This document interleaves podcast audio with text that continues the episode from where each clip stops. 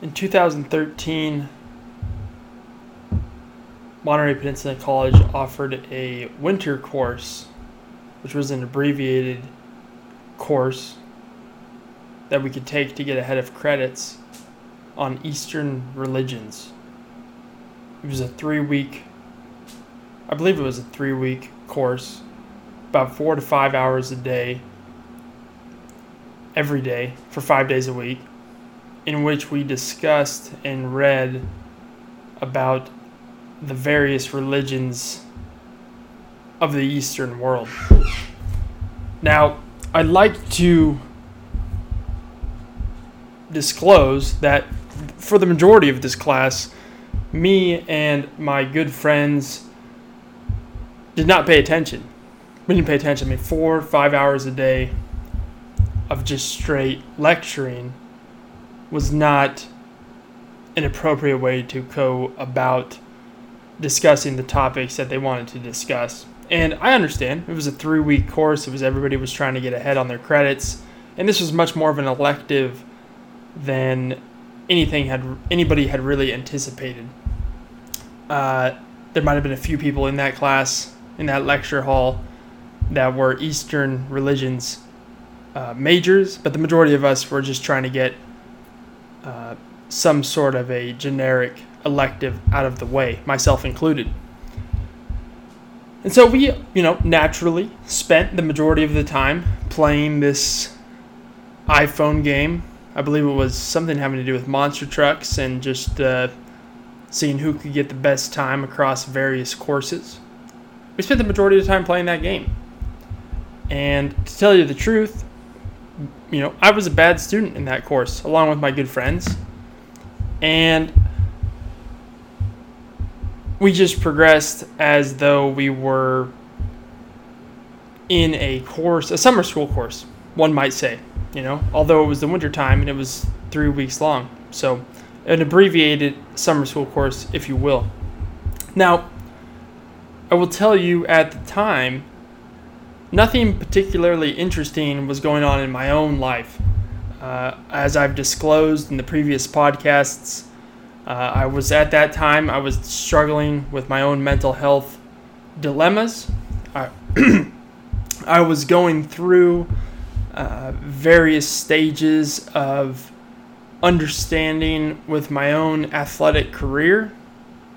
Um, this was a time when I was, like I said, I was at MPC.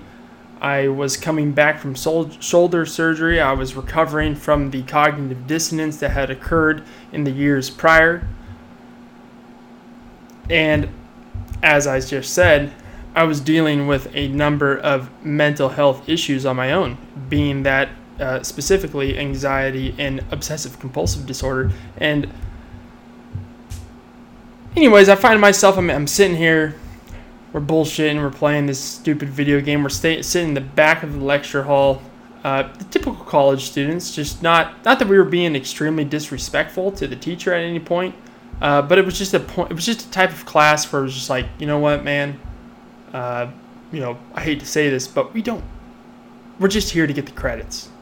We're just here to get the credits. We're not invested. I didn't. I, me and my friends didn't come there invested in Eastern religions.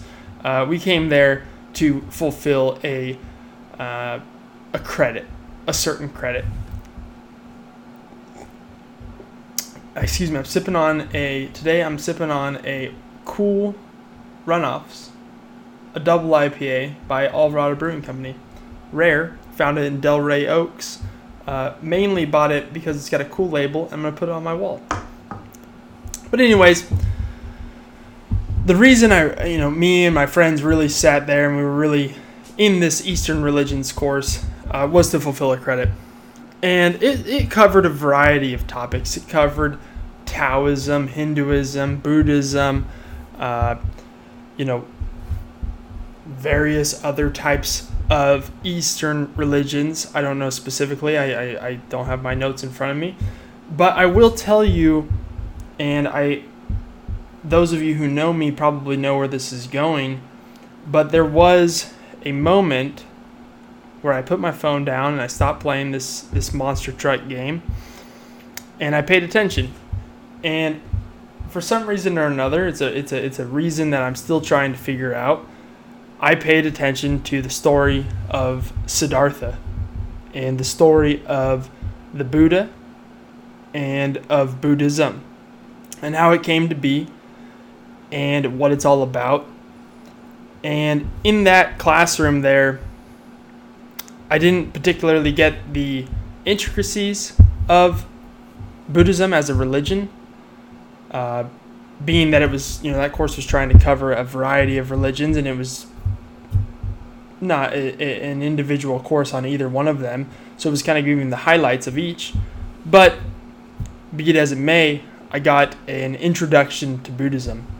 And for some reason, that was around the same time that uh, my my current my only dog was born. Siddhartha. That's what I named her.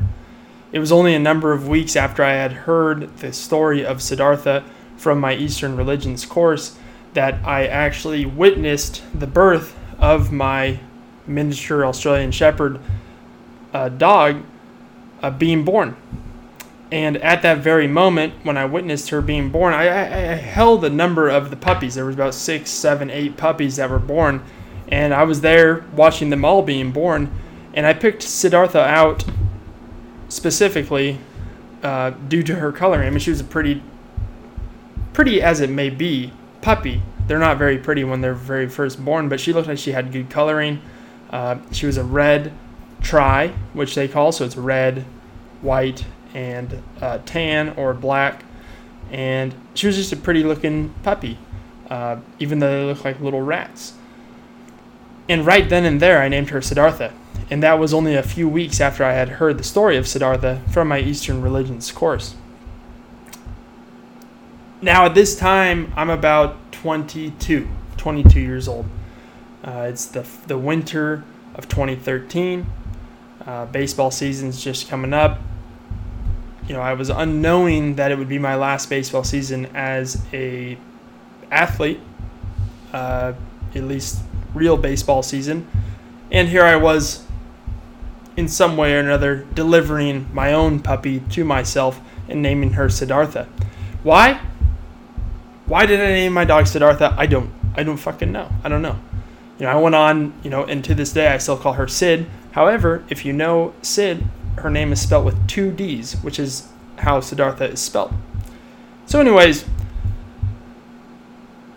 you know, I'm, I'm, I'm 22 at the time, and I say, it's my birthday's rolling up. My birthday's in the, in the middle of June, and I say, you know what? My dog's name is Siddhartha. I need to at least know the story of Siddhartha uh, in the context of which it is popularly known, which is Hermann Hesse's version of Siddhartha. And so I get that book from my parents for my birthday, and I begrudgingly and, and, and, and struggle, struggled through that book. You know, if anybody's read Siddhartha by Hermann Hesse, they know that it is a dry book, albeit it is about 110 pages. Um, it is a struggle to get through because it is fairly dry. However, you do get a very, you know, looking back from where I am today, you get a very good perspective on the story of Buddhism, the mysticism of Buddhism, the, the myth of what Buddhism is all about. And what this podcast here today is, you know, I'm trying to refrain from just introducing my podcasts and I'm trying to refrain from giving a, an about section, but I guess it's it's more of a, a, a story I'm trying to give more of a story, more of a context onto my own becoming of a quote unquote Buddhist, um, a, a believer in the religion, a believer in the way of life, and you know that that essentially uh, uh, encapsulates what I'm trying to say, um, and so that is what I am here today to, to, to speak about. So, anyways I'm 23 at that time. I get my I get my book. I get my my Siddhartha book, and and I read it again, and again I struggled through it, but I read it, and nothing really occurs to me within the time span between 23 and I'll you know to be completely honest 26 years old Uh, I'm 27 right now, and in between that time frame, the story of Siddhartha always stuck with me, and it was something that I resonated with. I felt in my own personal life that I have lived uh, a similar life to the story described as Siddhartha, as many in the modern world can uh, attest to. But me in particular, this is my podcast, and I'm, I'm just saying that, you know, I, I felt when I heard that story, I said, you know, I felt that this was um, something that I can relate to, at least in terms of a religious aspect. And you should know that I was never really religious. I was I was raised Catholic. I was pushed through uh, confirmation and and and and the catechism aspects of, of Catholicism. However, I was never a devout or uh, you know self proposed Catholic. So I wasn't really a religious person at all. And here I am, 23 years old. I read the story of Siddhartha. My dog's name is Siddhartha, and for some reason, this story is sticking with me. And I go to college. My college years are my college years. Uh, they're full of uh, uh, edu- You know, my parents would like to hear that they're full of education. They're full of learning. They're full of fun times with my friends, full of fun times with my brothers, and learning about myself along the way. The way. I graduated from college. I moved to Santa Rosa. I got a full time job, my first gig up in Santa Rosa. And I'm still pondering the significance as to the fact is, is, is why is my dog's name Siddhartha and why has this stuck with me? You know, I ha- I haven't done much research since Siddhartha since reading Siddhartha by Hermann Hesse. Haven't done much research. Haven't done much uh, uh, diving into the religion that I could be, but it's still on my mind. You know, and here we are at that point, I, I don't quite know. I was maybe 24 years old, 25 years old. Uh, but it had been a number of years since Buddhism had really entered my life, and I still wasn't quite sure what this was about. And I kind of just continued on my own personal way. Get through Santa Rosa, I moved to, to Salinas. From Salinas, I moved to San Benancio, which is three, four miles outside of Spreckels. And I get a new job at a different bank. And the credit officer there introduces me to a Buddhist teacher named Gil Fronsdal. Gil Fronsdal. And it was interesting the time that he introduces to me. This was now, again, this was 2019, the very end of 2019. I am 26 years old. Um, so it's been four or five years of this Buddhism eightfold path way of life developing within me, uh, uh, coming to be. And here he is uh, in the end of 2019 introducing me to this Buddhist teacher. And it was interesting because about two months prior to that, I was in San Francisco, you know, apparently meeting with a number of clients, number of prospects. And in that trip, I stopped off at a, at a bookstore, and for some reason, that Buddhism interest still piqued uh, me personally. And I had bought a number, two or three books on Buddhism, Introduction to Buddhism, Introduction on Meditation, uh, and here we are two months later i'm being introduced to a buddhist theravadan buddhist teacher by my own coworker. Now i should say we should back up here and i should say that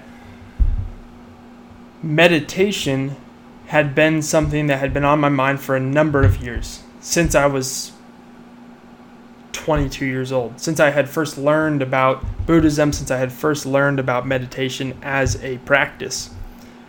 And it was something that I had always wanted to practice. However, I just never really instilled the discipline within myself to actually do it. And in early April of 2019, I had begun using the meditation app Headspace to instill that habitual practice to and, and, and, and to be honest there's a difference between meditation and mindfulness. And medit and, and headspace uh, prioritizes mindfulness. And i would say meditation in and of itself is more of a buddhist aspect. Um, and mindfulness is more of a western takeaway from meditation. But either way it's the same same act. So I had begun using Headspace uh, in April of 2019. I was using it daily. You know, I started with five minutes a day. I, you know, I worked my way up through there.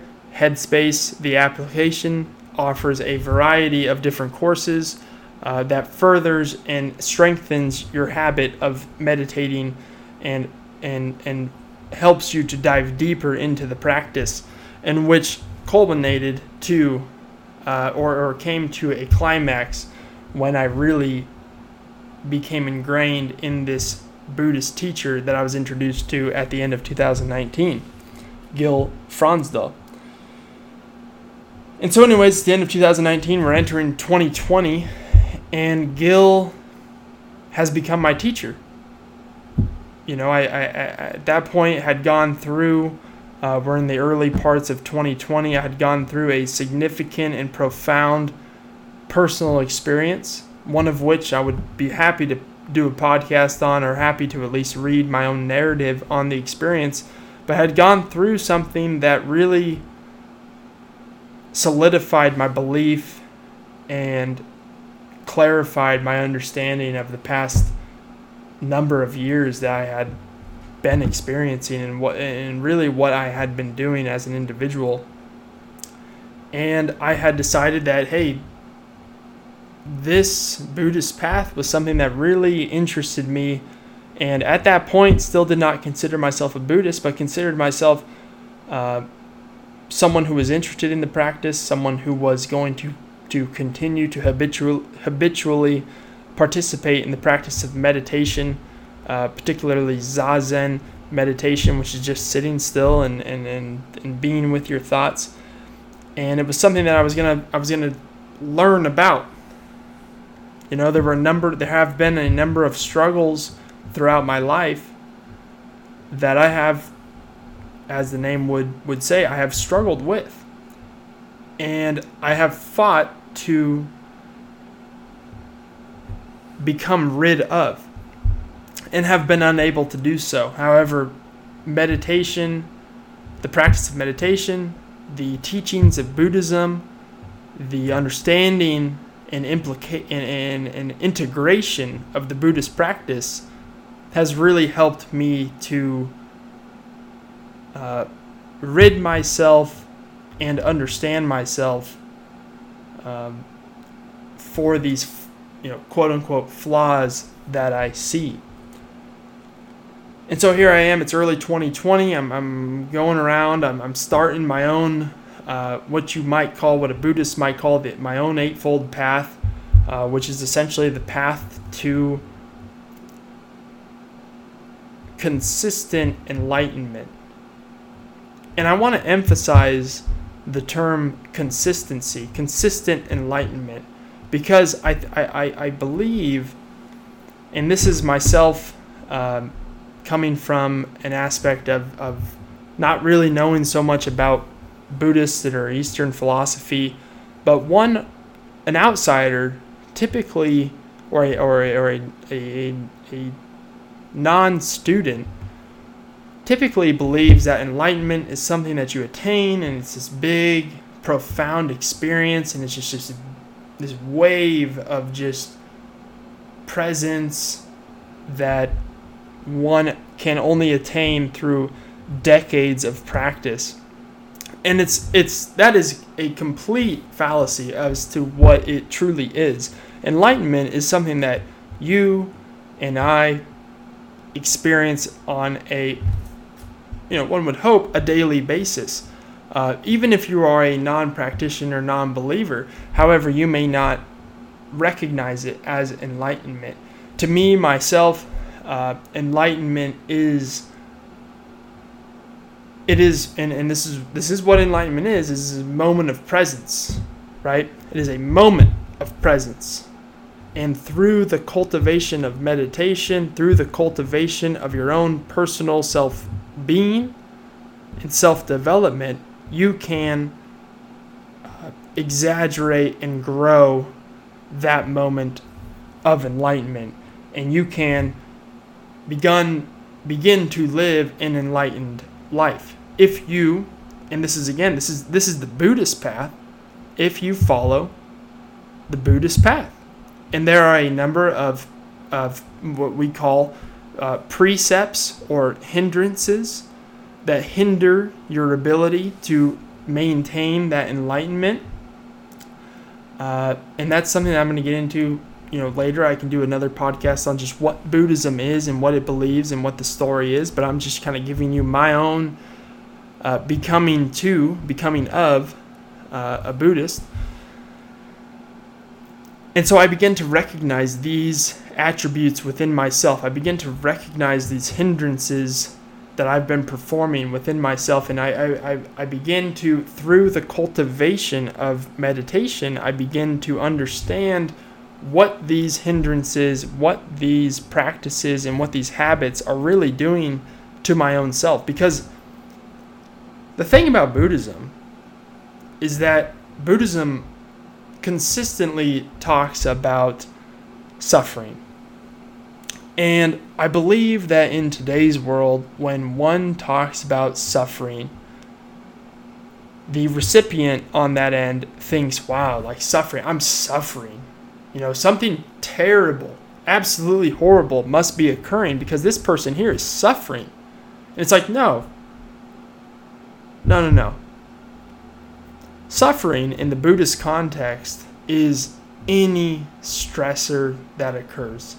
Anything that takes you away from being your best self is a method of suffering right? So we can we can say that absolutely the death of a parent that is unequiv- in, unequivocally suffering. I'm not sure if that's the right word, but it is absolutely that is suffering. Death of a parent, suffering. But you know what else is suffering? Stress and confusion at your own job. You know, those two things, those two those two factors are not equal on any part. And nobody here is saying that they are equal, but they're both suffering. You're suffering to some degree. Right now there may be varying degrees of suffering, but what we in the Buddhist community want to minimize and break through it's not even a it's not even a minimalize. I want to take that maybe I take that back. Not even a minimalize, but what we in the Buddhist Buddhist community want to break through is that window of suffering. And what that means is that the Buddhist community wants you to be present with the suffering that is occurring. Whether that be the death of a loved one, whether that be the the stress of a job, whether that be the stress of a relationship, uh, the stress of one's self, we want you to be present with that. We want you to acknowledge that. We want you to make peace with that and understand and, and, and learn from what that is. And understand that, hey, yeah, I'm, I'm present with this feeling. And maybe it is so impactful that it's not going away anytime soon. But the more I stay present with it, the more I learn, and the more I actively get through it. You might suffer while you're getting through the suffering, but through that whole process, you will break through that window of suffering and you will attain that ability to be enlightened, to reach nirvana, which is what Buddhism is all about. And again, I, I, I understand that those that you know might be listening might think that me talking about enlightenment, me talking about nirvana, is something fantastical. However, it, it truly is not. You know, one of the beautiful analogies that I've learned throughout my study of Buddhism.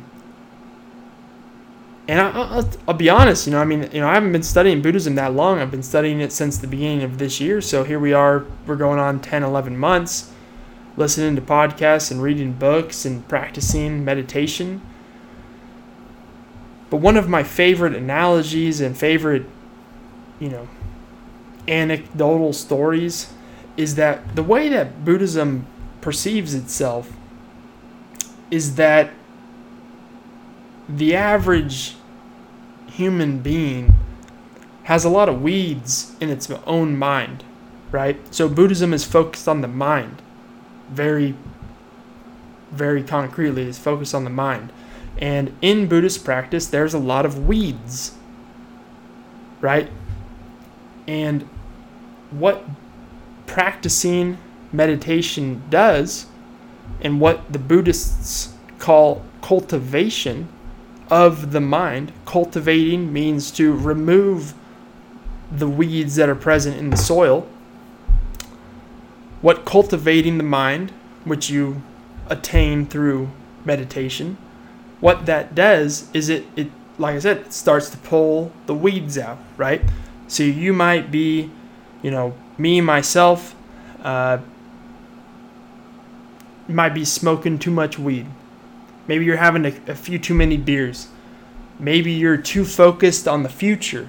Maybe you're too focused on the past and you're just replaying stories. Maybe you're just replaying future events that could occur. You're forecasting events. Maybe you're having a tough time at work. Any stressor that could possibly occur, you are enduring. Those are weeds, right?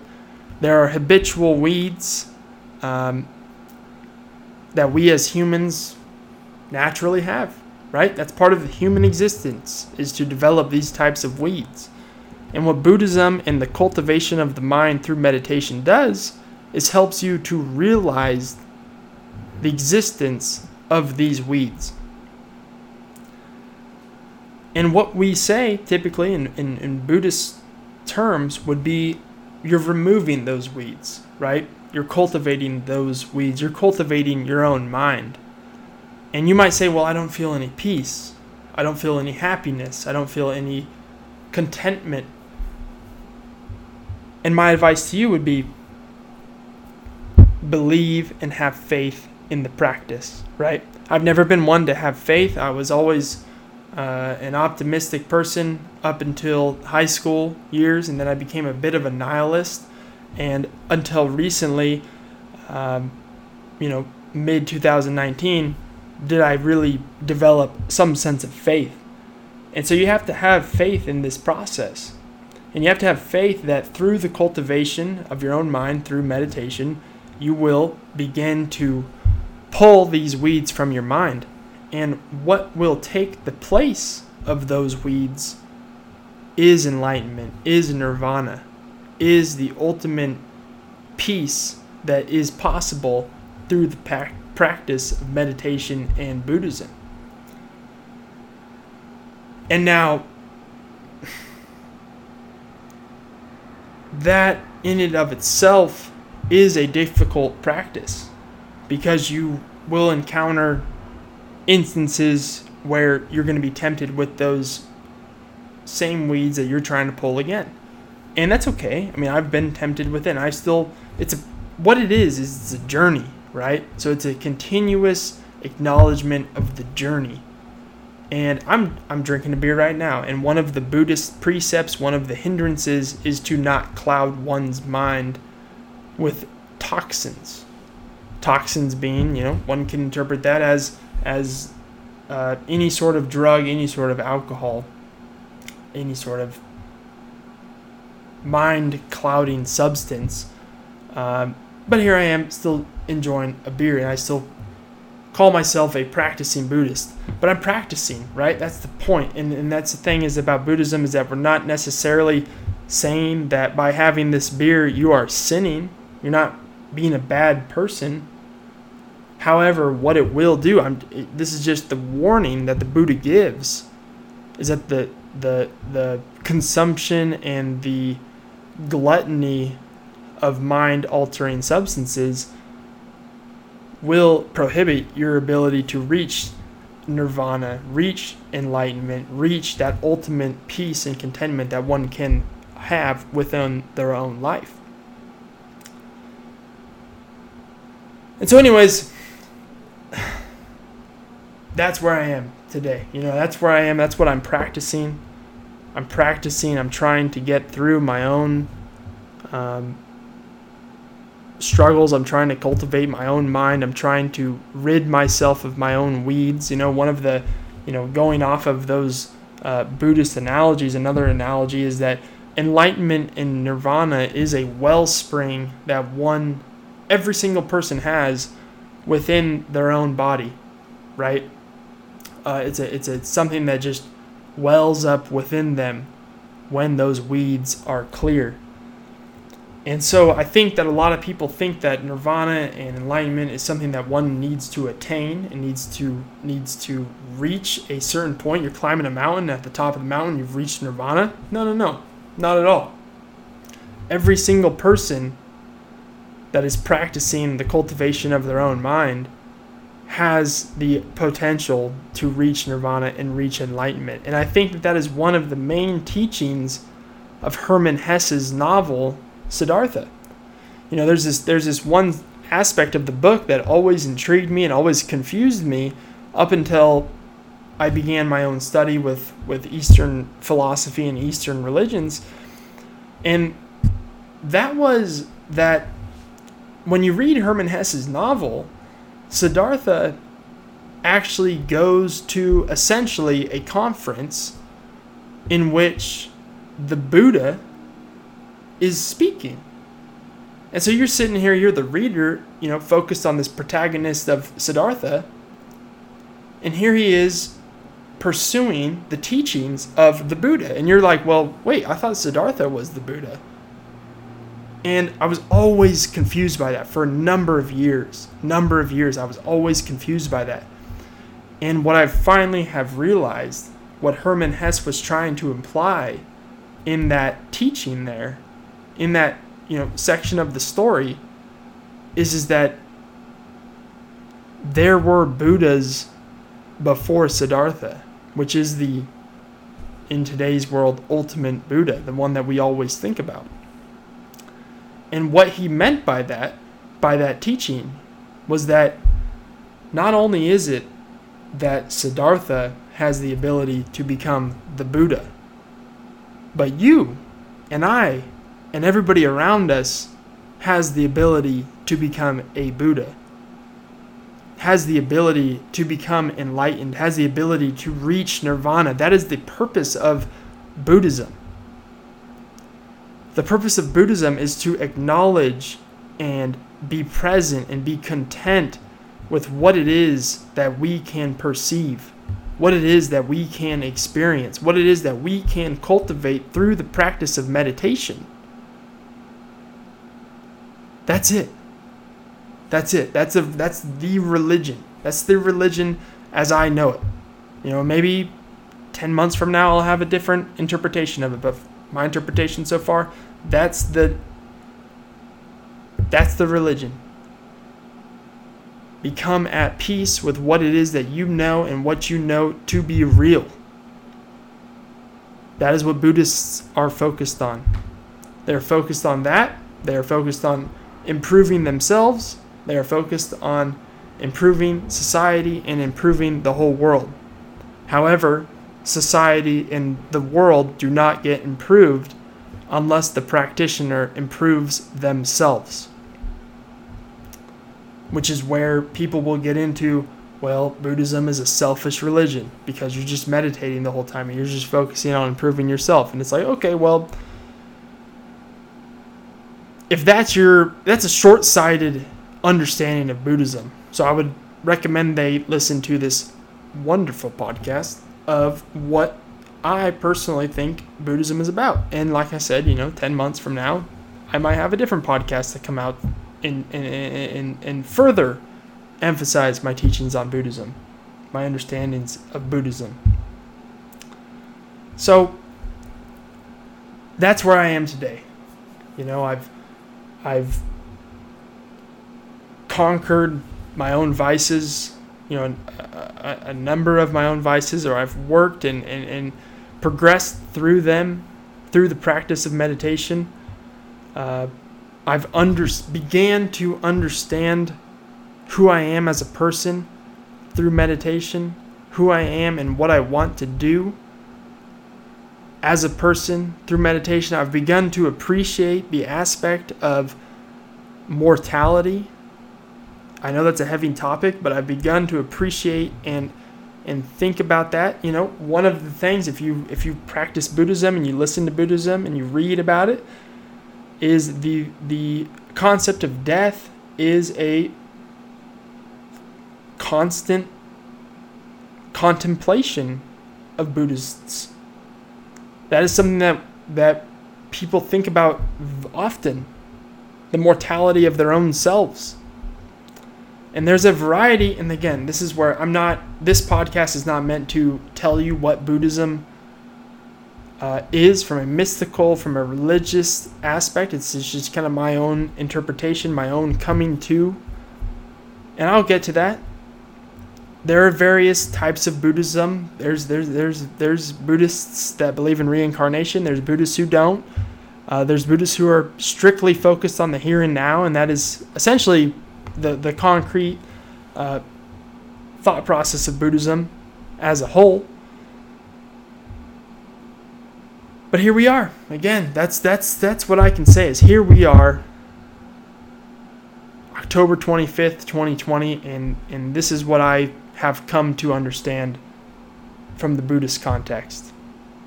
And there's a like I said, like I've said in previous podcasts, I'm, I'm currently reading the autobiography of Alan Watts, who was a Western Westerner, which was interpreting many different forms of Eastern philosophy. And I want to leave you with this own with this with this paragraph, which is a paragraph uh, discussing something that his girlfriend at the time, Eleanor, said to him as they're walking uh, away from a meditation session at a Buddhist lodge. And so it begins like this. One evening, when Eleanor and I are, were walking home from a meditation session, I began to discuss the method of concentration on the eternal present. Whereupon she said, why try to concentrate on it? What else is there to be aware of? Your memories are all in the present, just as much as the trees over there. Your thoughts about the future are also in the present, and anyhow, I just love to think about the future. The present is just a constant flow, like the Tao, and there's simply no way of getting out of it. With that remark, my whole sense of weight vanished. You could have knocked me down with a feather. I realized that when the Hindus said Tat Tvam Asi, you are that, they meant just what they said. A whole week thereafter, I simply floated, remembering Spiegelberg's telling me of the six precepts of Tilopa. No thought no reflection, no analysis, no cultivation, no intention. Let it settle itself. Now, I myself have to spend some time reflecting upon what that means, but what I initially believe that to mean and what I've, I, I, I initially perceive that as is the understanding that the present being is all that there is, and that is what the ultimate respect is given to through the practice of meditation, through the practice of Buddhism. You are who you are right now. You are who you are right now. And that can be cultivated and understood and developed through mindful meditation practice, zazen, as it's called, sit and be with oneself. Through that, you will develop yourself to become an enlightened and present being. And that's one thing that I really hope that we can all begin to understand. And I think it's only possible through the practice of meditation, but it's it's it's what I hope we all can understand is that meditation is one is something that we can all attain. Everybody. You don't have to be a Buddha, you don't have to be a sage, you don't have to be a priest, a Buddhist priest to become enlightened. You can be enlightened. I can be enlightened, man. I'm, I'm not anybody. You're not anybody. We can all be enlightened. We can all be happy. We can all be content and understanding and present with what is occurring in our daily lives. And we can, from that, that gives us the opportunity to develop and become better people. And so, with that, I hope we all maybe take the moment to, to start with five minutes, man. That's what I started with. I started with five minutes of meditation. Just do it five minutes a day. Do that for a week, bump it up to seven, bump it up to nine, bump it up to 10, 15. Me personally, where I am now, I do 20 minutes a day, three times a day morning, afternoon, night. I sit, it's quiet, and I, I just meditate for 20 minutes three times a day. And when that is going, and I will tell you, there are instances where I don't keep that up. I don't, man. I don't. Because I'm a human being. I, I, I can't. Ex- I'm not a monk, right? I'm trying to be a, a, a better person but I'm not a monk. And so there are days where I don't I don't meditate at all. Straight up don't do it. I know I need to do it, but I don't. And so don't feel like you have to do it every day, but just get try to get in a habit of doing it for a short period of time, you know, every day. Make it a habit and slowly build on your ability to maintain your own presence. I personally believe that applications help dramatically. I, I, I built my own habit off of meditate out, out of uh, Headspace. Now I only use now I just use the, the timer on my own iPhone, but Headspace is a great starter. There are many other applications out there to help you out. But through that practice of meditation, you'll get to know yourself. You'll get to experience enlightenment. You'll get to understand what, you'll get a flavor and a taste for what the Dharma has to offer. And that's something I didn't even get into the Dharmapada. But that is a concrete backbone of Buddhist philosophy and that is something we'll get into later. But that is my story. So that's my own becoming too. Uh, it's helped me out in a variety of ways. Uh, I hope it inspires you to become, you know, a meditator. And I uh, look forward to talking to you guys uh, uh, next week. Maybe we'll do an interview. You know, I think that number three has been. This is my third solo. I'd be happy to do an interview. I'd like you guys to reach out if you want to talk. Uh, come over, have a drink, and just talk about life. I'd love it. So I'd love if someone reach out. Uh, and I would look forward to next week. Thanks, guys. Good night. Go Tampa.